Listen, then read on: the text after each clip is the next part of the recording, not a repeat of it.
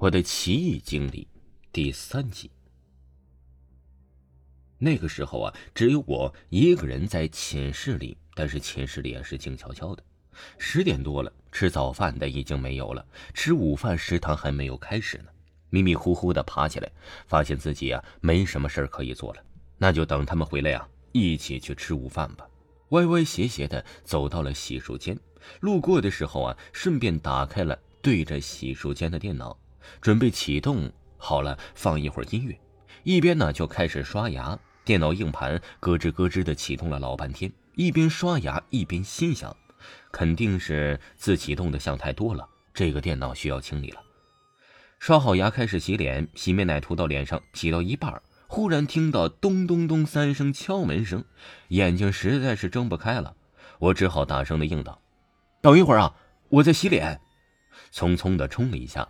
跑到门口去，打开门一看，没人儿，心里面一直嘀咕，一边继续洗脸。这一次是面霜涂到了一半，又是那三声咚咚咚，再打开门还是没人。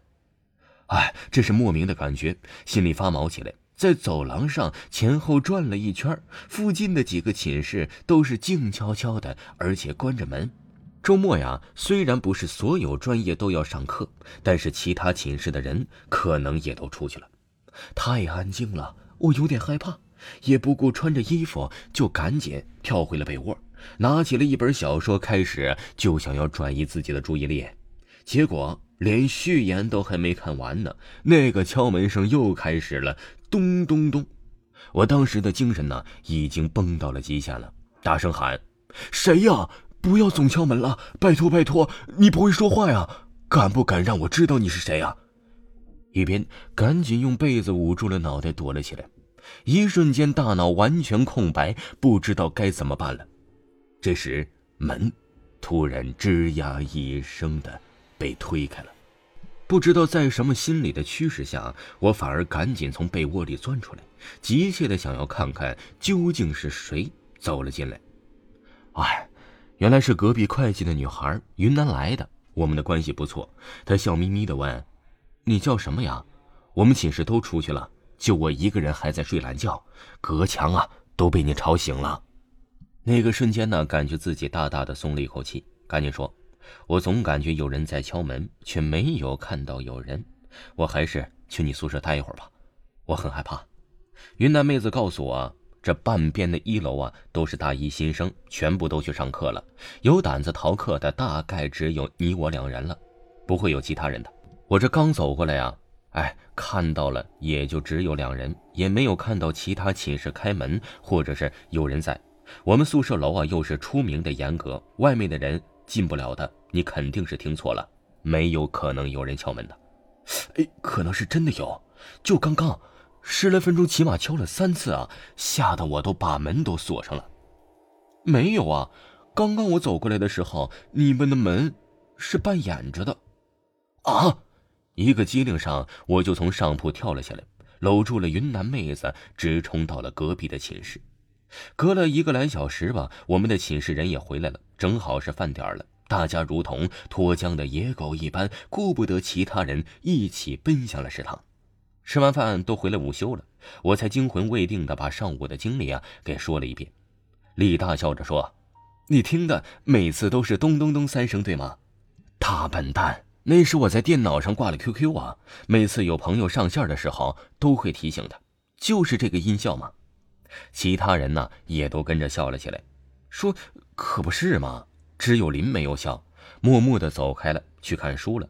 这个事情啊，也就这么不了了之了。再无下文。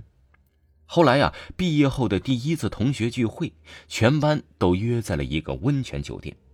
我们寝室的人除了一个，其他都聚齐了。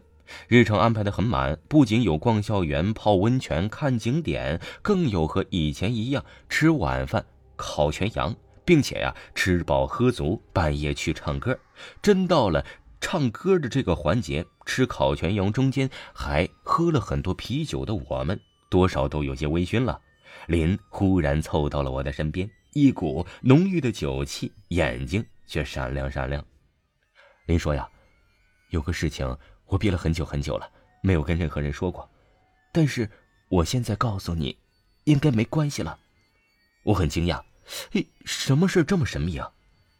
你记得刚开学你听到神秘的敲门的声音吗？啊，记得呀，不就是 QQ 的上线提醒吗？其实，那个时候学校的音箱还是坏的，那对音箱啊，是我的学长毕业留给我的，给我的时候就告诉我出不了声音了。我想拿回来研究研究，如果能修好，也许会有用的。不会吧？那个音箱起码用了两三年，听音乐什么的都没问题啊。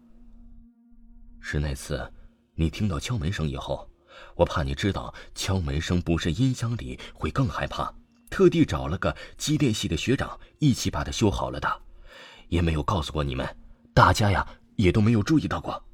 所以那次的敲门声。甚至是打开了锁、打开了寝室门的人，究竟是谁呢？听众朋友，本集播讲完毕，感谢您的收听。